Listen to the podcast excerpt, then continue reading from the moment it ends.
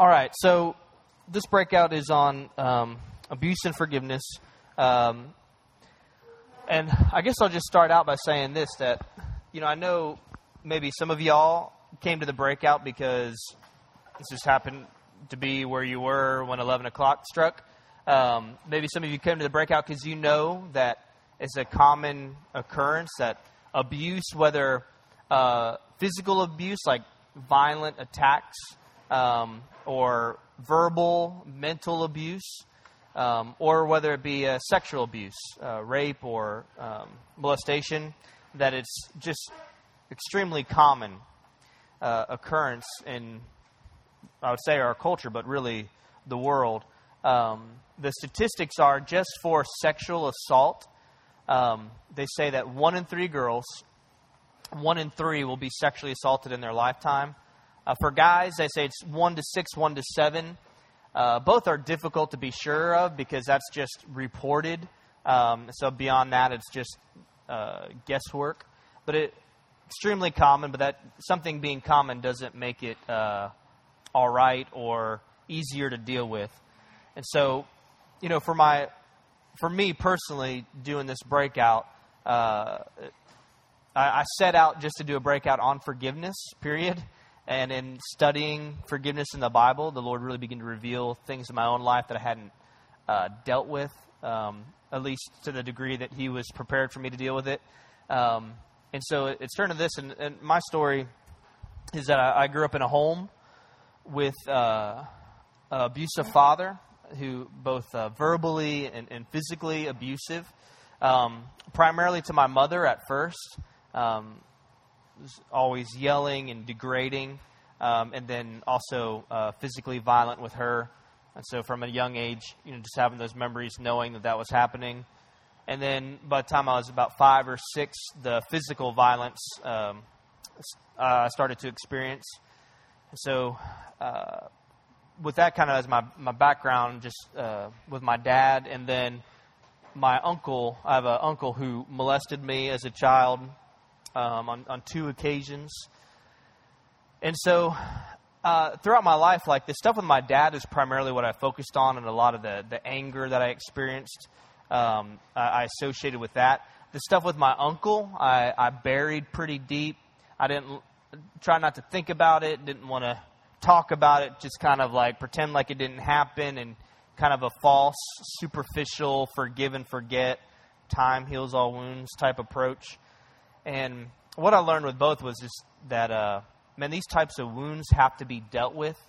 The anger and the pain and the bitterness of this type of attack, assault on you, has to be dealt with. And we will deal with it one way or the other. And so what I want to do in the breakout is I want to walk through some ways that people deal with this kind of on their own. Maybe if we could relate it to the message we just heard, is maybe looking for salvation in the wrong places, putting our faith in the wrong things, grabbing onto rocks rather than the rope. And so I want to look at what some of those things are that would, instead of bringing salvation, would ultimately bring more destruction into our lives. And I want to look at some warnings for those of us who have been abused, whether that's verbally, physically, or sexually. I'm going to look at some real warnings that we need to wrestle with, so some tough things to think about. But ultimately, where we're moving is towards hope for ourselves, and then what that means going forward in our lives and in relationships with people, especially as we think forward towards the most intimate of relationships that you'll have in your life, your relationship with your spouse one day, your husband or your wife, and then with your children. And so that's where we're going. But we're moving towards hope, right? We're moving towards Jesus. So we're gonna talk about some tough stuff, but that's where we're going, right? That should be the undertone to everything, is we're moving towards hope. So let me read you this quote real quick. If you're a youth pastor or a youth leader, somebody from your church should have gotten a book that we handed out called Rid of My Disgrace, or Rid of Disgrace. I think a really helpful resource. It's written to somebody who's been through this kind of thing, but I think a great resource to know how to minister to people. So hopefully you got that. If not, let me know. But this is a quote from this book. It says this: What happened to you was not your fault. You are not to blame. You did not deserve it. You did not ask for this. You should not be silenced.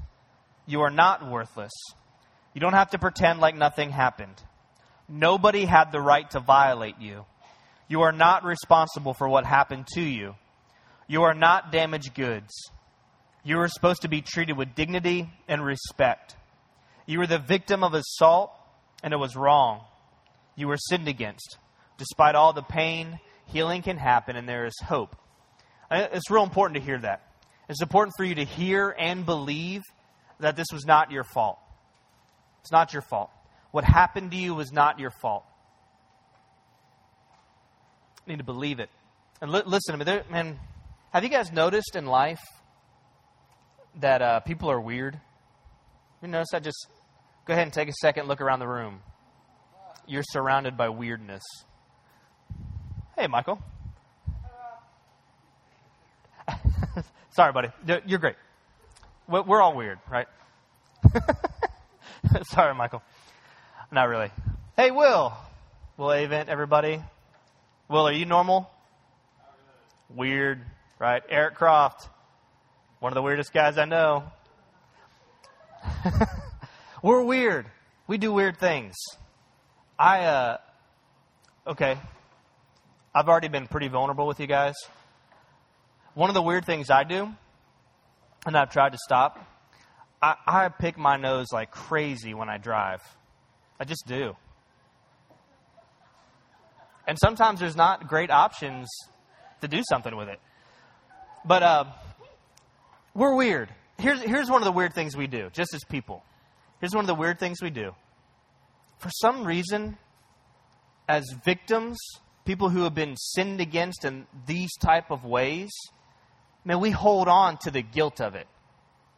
Not just the pain and not just the anger that would come from it, but somehow we hold on to the guilt of what was done to us, as if somehow we're responsible for somebody else's actions and crime and sin.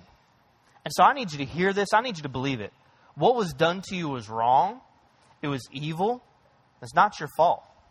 You need to believe that. It was not your fault what happened to you. But listen to me.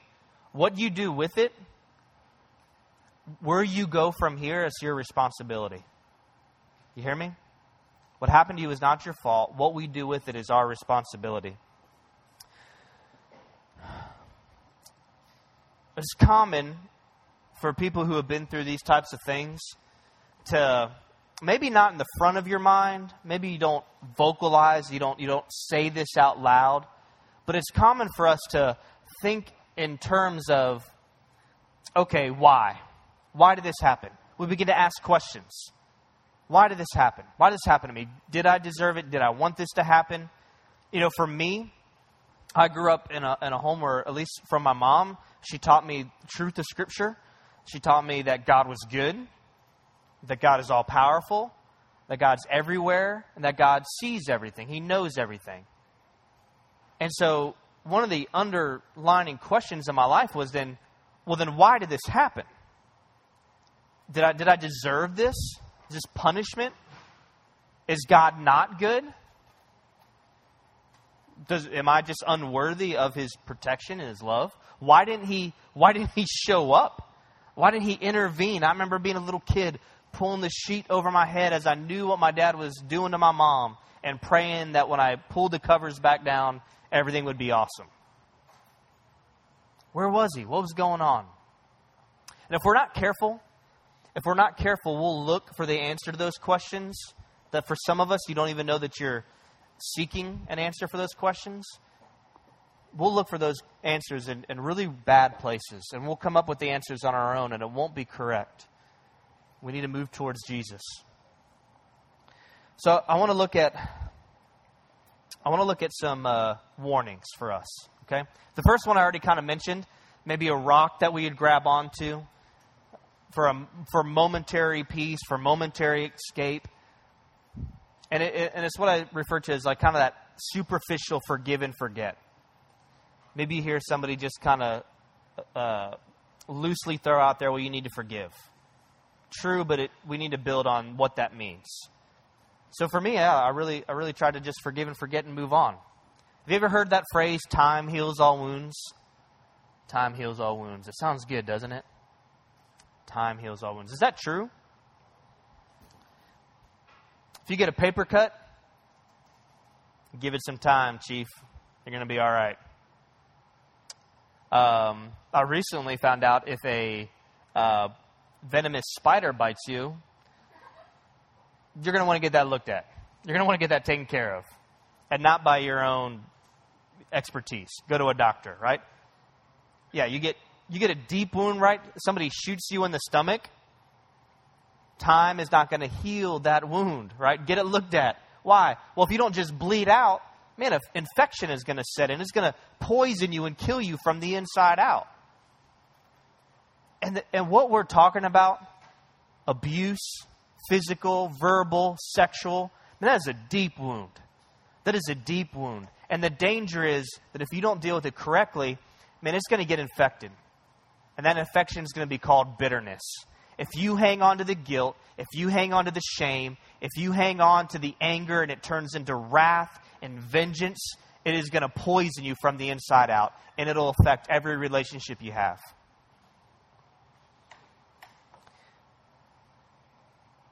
For me, man, I ran towards momentary escape. I dove into momentary escape, whether that was through something I drank or something I took or superficial, unhealthy relationships with girls. And I was looking for momentary salvation, momentary freedom. And you know, all it brought was more destruction. And some of us are going to gravitate towards that to deal with the pain, the anger, the resentment. We're going to gravitate in that way, just heaping on destructive behavior into our life. And kind of taking the pain of what was done to us that we've experienced and that we feel, and using that as a license to sin, as an excuse for what we're doing. And man, you're just holding on to a rock. You're inviting further pain, further destruction into your life. For some of us, for some of you, you don't go in that direction. For some of you, for the outside, it seems like you've got it all together. Because the salvation you're seeking is in success. It's in excelling in academics. And from the outside, it seems like you got it all together. You excel at a sport. Pour into a hobby, an instrument. And from the outside, man, it looks like you got it all together. But on the inside, you're waging this battle on your own. And you're eaten up with guilt and shame, anger. For some of us, it's a rebellious, loud, acting out. For some of us, it's a quiet, reserved, withdrawn personality. And both of those are cries for help. If I can say on the side, as a Christian, man, when we see people living destructive lives, when we see people living in ways that, like, man, they're destroying their mind, their body, their soul, that should be a SOS to us for help. We should see that behavior as a cry, please come tell me about Jesus. Instead of, man, let's keep our kids away from that guy. Instead of, man, how would the old folks respond to that person sitting in a pew? Let's attack that person with the gospel. Instead of saying, man, she's quiet, she's really shy, or man, he's hard to read, you never know where he's at. Instead of seeing a person who is isolated as awkward and weird, man, may we see it as somebody who's imprisoned within themselves and needs the freedom that only the gospel, man, only the gospel can bring.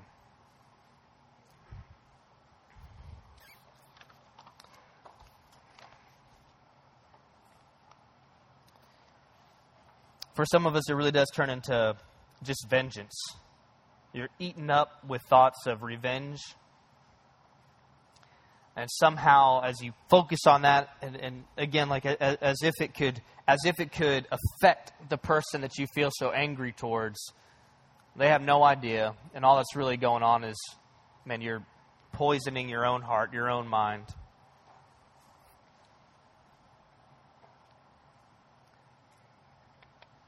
One last warning. That's my least favorite one. I hate to think about it. I don't like to talk about it.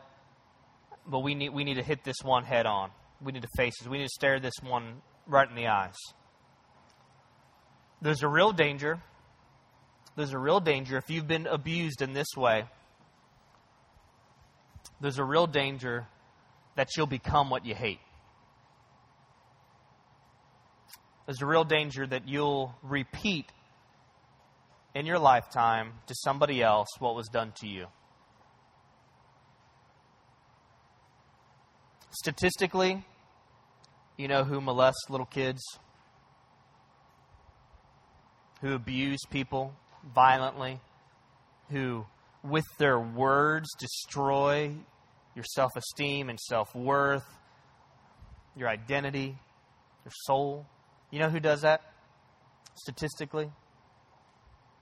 People that had that done to them. This fear used to eat me alive because I saw myself becoming like my dad. I saw it. The temper, the anger, the insecurities. I saw myself becoming what I hated. I was terrified that I'd repeat what was done to me. To the point where, for a large portion of my teenage years, I thought, I'll never get married, never have kids. I'm not going to do it. I'm not going to do it.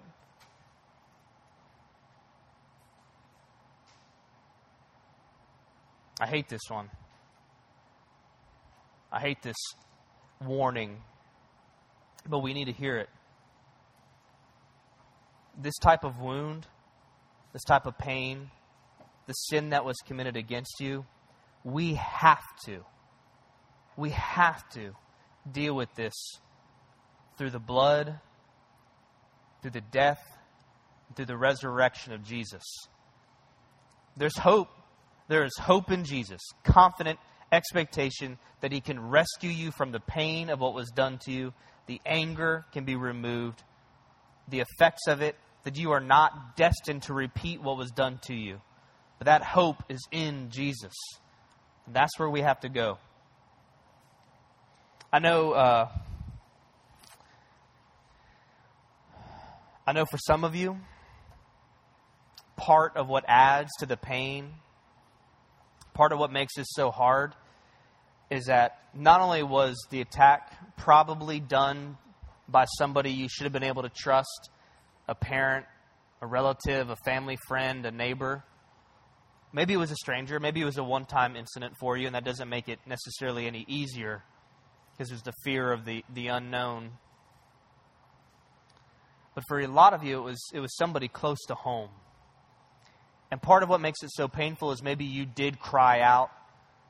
Maybe you did tell somebody. And what you're dealing with now is that maybe if it was like my family, maybe there was an immediate outrage about what was done, followed by silence, inactivity. Man, that hurts. That hurts. And I know for some of you, that hurts.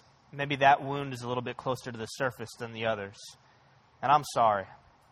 I'm sorry. I don't understand that. I'm sorry. I hate it.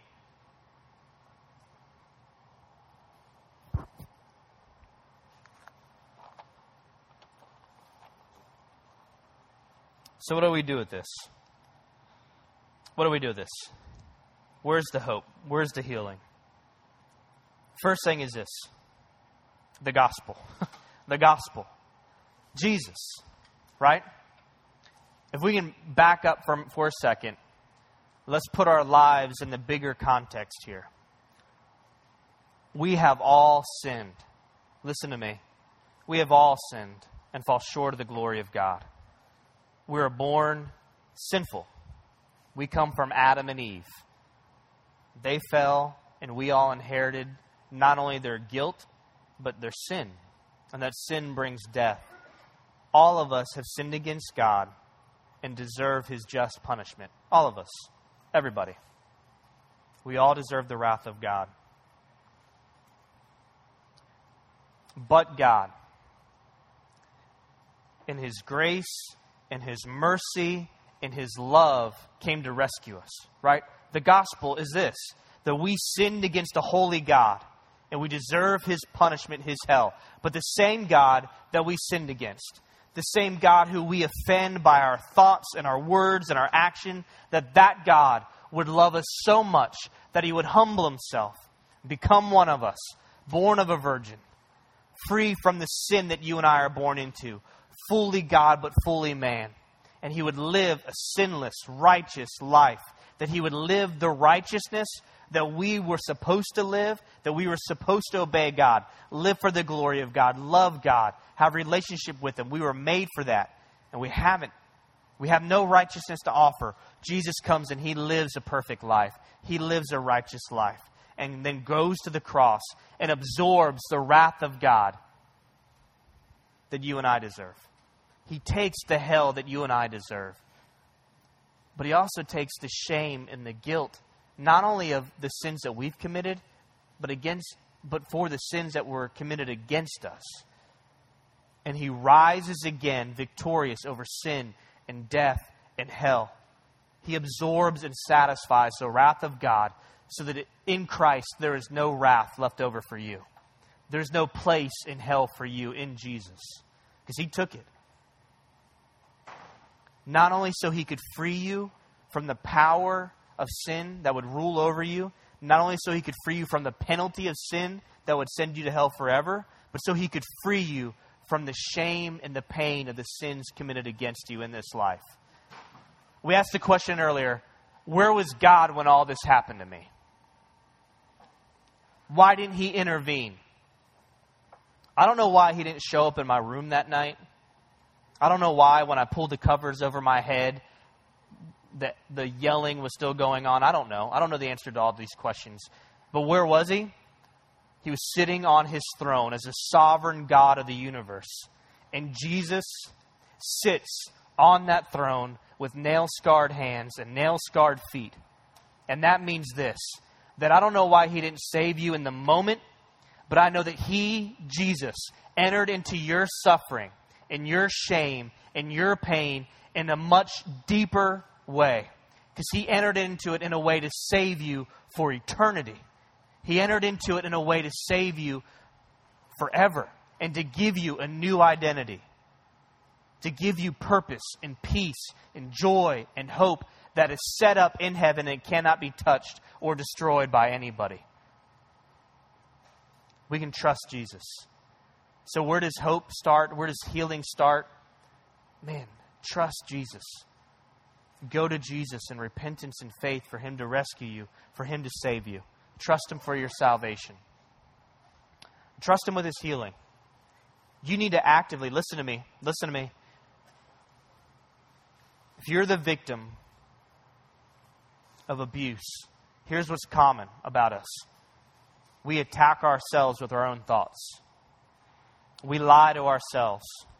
We believe that we're worthless. We believe that somehow we deserved it. And you'll be attacked by self-hatred. You'll give in to depression. You'll in some sick, twisted way feel at home, loathing and hating yourself.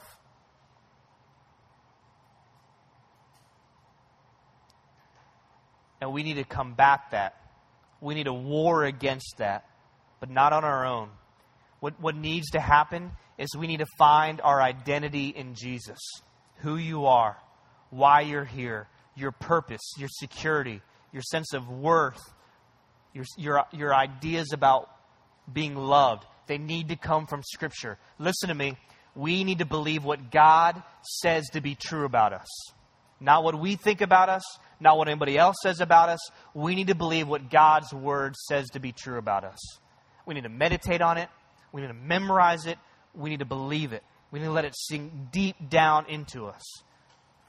Listen to Ephesians chapter 1. Listen to me. Listen to what the Bible says to be true about you in Jesus. Listen to how many times it says in him or in Christ.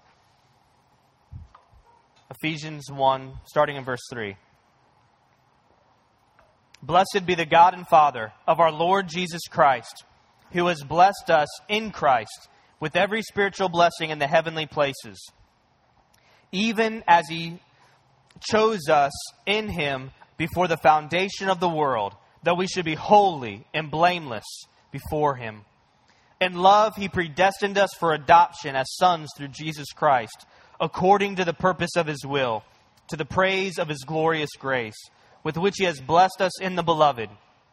In Him we have redemption through His blood, the forgiveness of our trespasses, according to the riches of His grace, which He lavished upon us in all wisdom and insight, making known to us the mystery of His will, according to His purpose, which He set forth in Christ as a plan for the fullness of time, to unite all things in Him, things in heaven and things on earth. In Him we have obtained an inheritance, having been predestined according to the purpose of Him who works all things according to the counsel of His will, so that we who were first to hope in Christ might be to the praise of His glory. In Him you also, when you heard the word of truth, the gospel of your salvation, and believed in Him, were sealed with the promised Holy Spirit, who is the guarantee of our inheritance until we acquire possession of it, to the praise of His glory. You need to believe it. In Jesus, God says you are holy and blameless. God has adopted you as a son or a daughter. He has transferred you from the kingdom of darkness into the kingdom of the Son of His love. He has forgiven you. He has redeemed you. You've been set free from guilt, from shame, from the power of sin. You've been sealed with His Holy Spirit. Listen, it says before the foundation of the world. It means that before God ever said, "Let there be," He chose to love you, to forgive you, that you would be His son, that you would be His daughter. That's what's true about you. God gets to determine your value and your worth, and we need to believe it. Where does healing come from?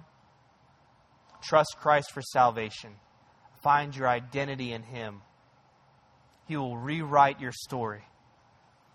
You are not destined to repeat what was done to you. In Christ, you will be conformed to His image. And you'll be changed, listen to me, from one degree of glory to another. We need to trust Him with His justice. Trust Him with His justice.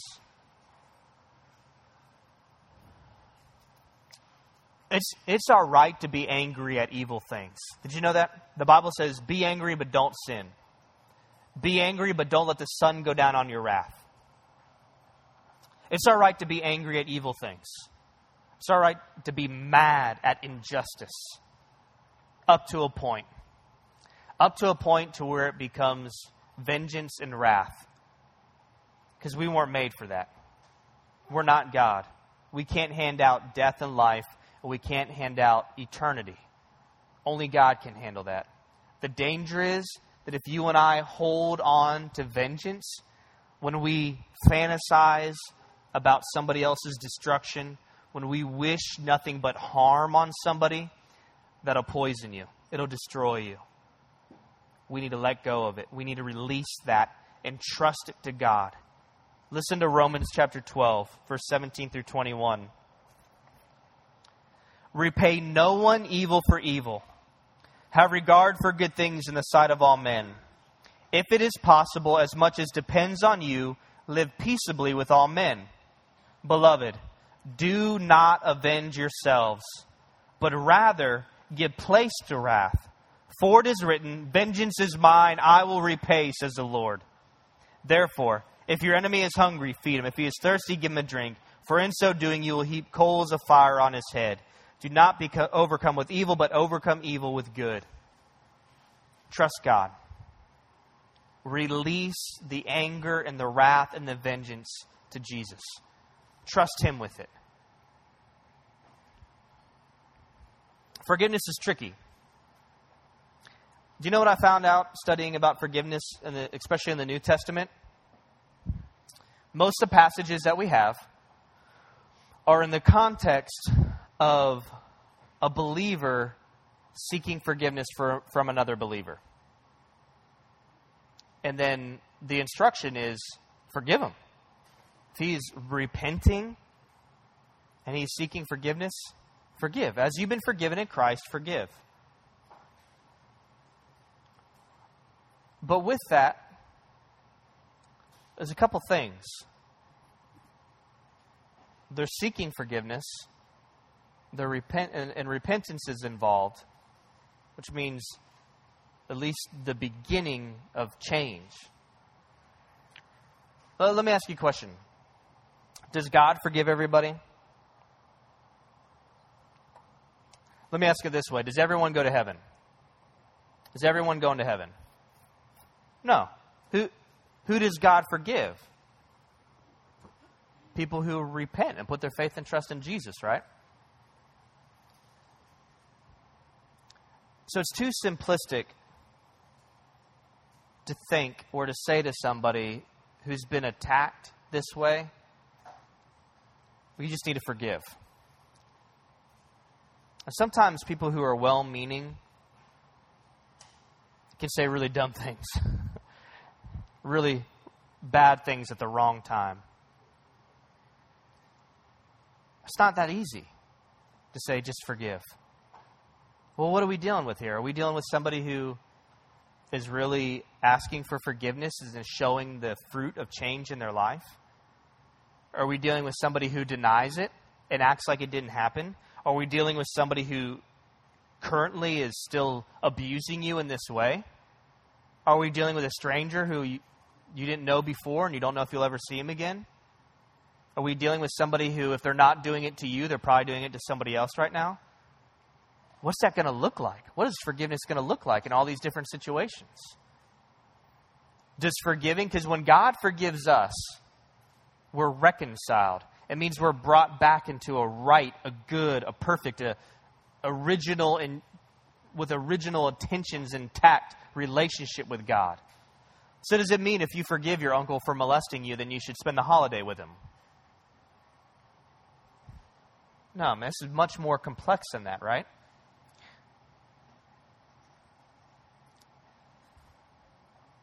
The reality is that forgiving them may mean trusting God with justice so that I no longer harbor ill will towards them. I no longer fantasize about their destruction and their torment. That I no longer am eaten up by thoughts of committing murder or torture. And I release that. I let go of those thoughts. I let go of the anger and the wrath. I trust God with it. What does that look like? For me, when I find myself, because this is a process, when I find myself angry, when I find myself dwelling on those thoughts, it looks like me stopping and asking God to take away the anger. Asking God to help me not think that way towards that person. It looks like me asking God to rescue that person, to save them, to change them. Because maybe God's justice in that person's life looks like them spending eternity in hell. Maybe that's what it looks like.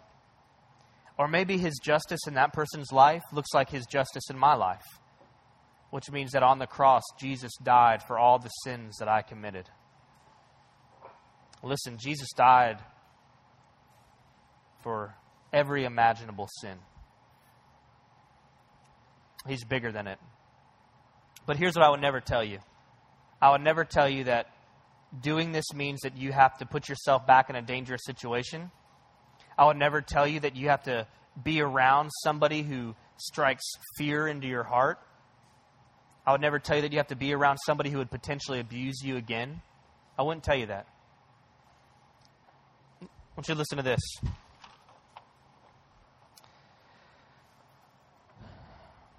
Forgiving someone does not mean excusing the person from serious consequence. A murderer, a rapist, a child molester, child abuser can and should face natural legal consequences for their crimes and actions. You can forgive someone in Christ and still press charges. You can forgive someone in Christ and never see them again for your own protection. You can forgive someone and have them arrested for the protection of others. This is biblical. Even take David's sin. David, a man after God's own heart. And David committed adultery And then he had the woman's husband killed. And not just her husband Uriah killed, but all the guys that fought alongside of him. Put him in a situation where they were sure to die, to try to cover his sin. And then God sent a prophet to him, and he repents. We have it recorded in Scripture. One of the best chapters in the Bible is David's prayer of repentance. And God forgave him. David will be in heaven with us. But do you know what else he had? Serious consequences in this life. And he said, the sword won't leave your house. This baby's going to die, and the sword won't leave your house. His own kids try to rise up against him. The rest of David's life is sad, and it's the consequence of his actions.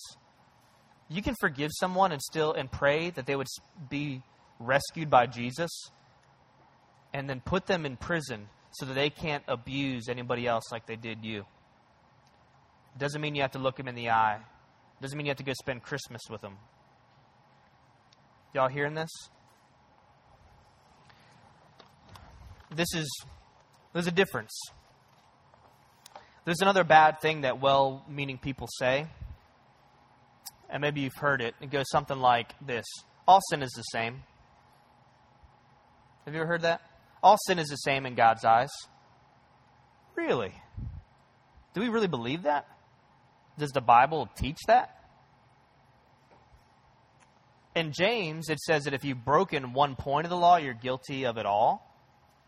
And that just means that if we've sinned against God at all, like if you've just only done one sin, you're not more righteous than other people because it just means you've fallen short.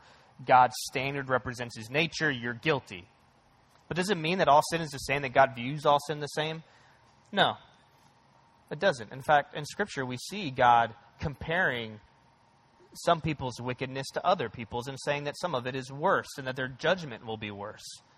We don't believe this in life, here and now, right? Let's say this. I got a 7-year-old daughter. A 7-year-old daughter. Her name is Molly. Let's say you come up to me and say, hey, man, Rob, I'm sorry. Man, I lied to Molly. Just a stupid moment. I'm sorry. I lied to her and she left believing it. And I say, all right, man, let's sit down. This is great. Let's sit down with her. Ask her to forgive you.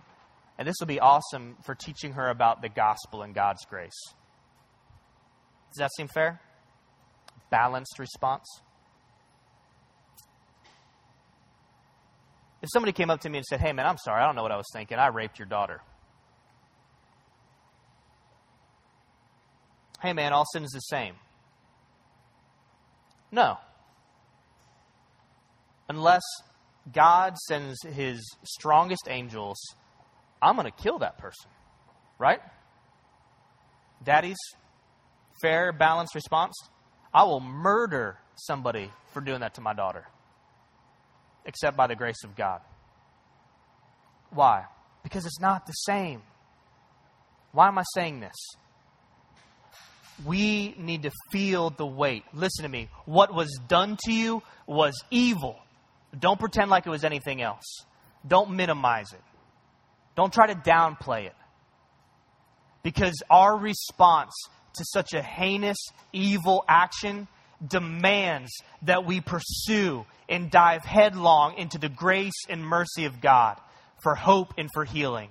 You cannot act like this was no big deal. You cannot act like time will heal this wound. You can't forgive and forget. You need to pursue Jesus hard. Because that's where hope is. That's where healing is. That's where your new identity is. There's another side to this.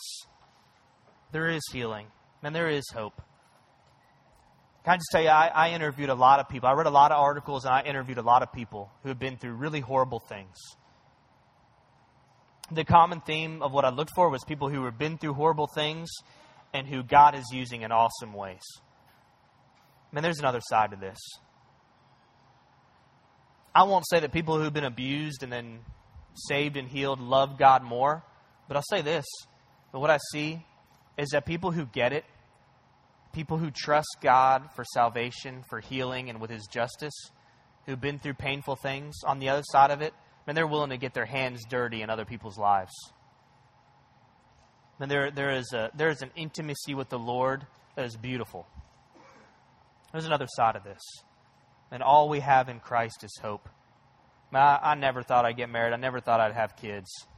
I love it. I love it. I love being married. I love being married to both my wives. They're awesome. Just kidding. Just kidding. I don't love it that much. I think that would be... One, it's illegal, and I think that would be insane. Man, I love my wife. I love being married. I love my kids. I love being a daddy. And if anything, my past, when the memories of my past or flickers of my personality remind me of what I've been through, if anything, it just pushes me harder into Christ. Man, I'm not captive to those fears anymore. And I tell you that to encourage you. All there is real hope and healing in Jesus. We've got to pursue it. So for some of you, the first step, and I'm going to ask you to do this, and it may be very difficult. I'm not going to try to sugarcoat it. It may be very difficult. Some of you have never told anybody what was done to you or what is currently happening to you. You never told anybody. You need to. For your own protection and for your own healing. But let me say this. If somebody is abusing you in these ways, statistically, the chances of you being the only one are very small. Very small. You need to tell somebody. You need to come talk. And I'm not talking about going to your buddy on the three-man swing and saying, oh, by the way, you need to go to an adult. Go to somebody, your youth pastor, the leaders that came with you. Go to our staff that's working with you. Come talk to me. You weren't made to do this alone. We weren't designed to face life, period, alone. So don't try to handle this on your own. Come get help. Come tell somebody. Come talk about it. It's going to be painful. It's going to be dark.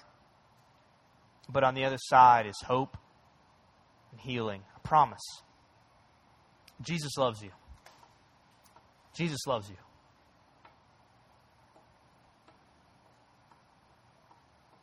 That's good news. Let me pray for you. Lord Jesus, God, I pray that you would give boys and girls in this room right now courage to come talk about this. God, I pray that we would truly find our identity in you. I pray that you bring healing into our life. God, I pray that you would stop the people who are committing these crimes. God, I pray that justice would be served in this life and the next. We trust you with that. God, free us from pain, from anger, from bitterness that would choke out the joy in life. Free us from the fear of repeating these actions. May we find our hope and our identity and our healing in you. You're so good, God. Thank you for your death and your resurrection. We love you. In Christ's name, amen. Thank you, guys.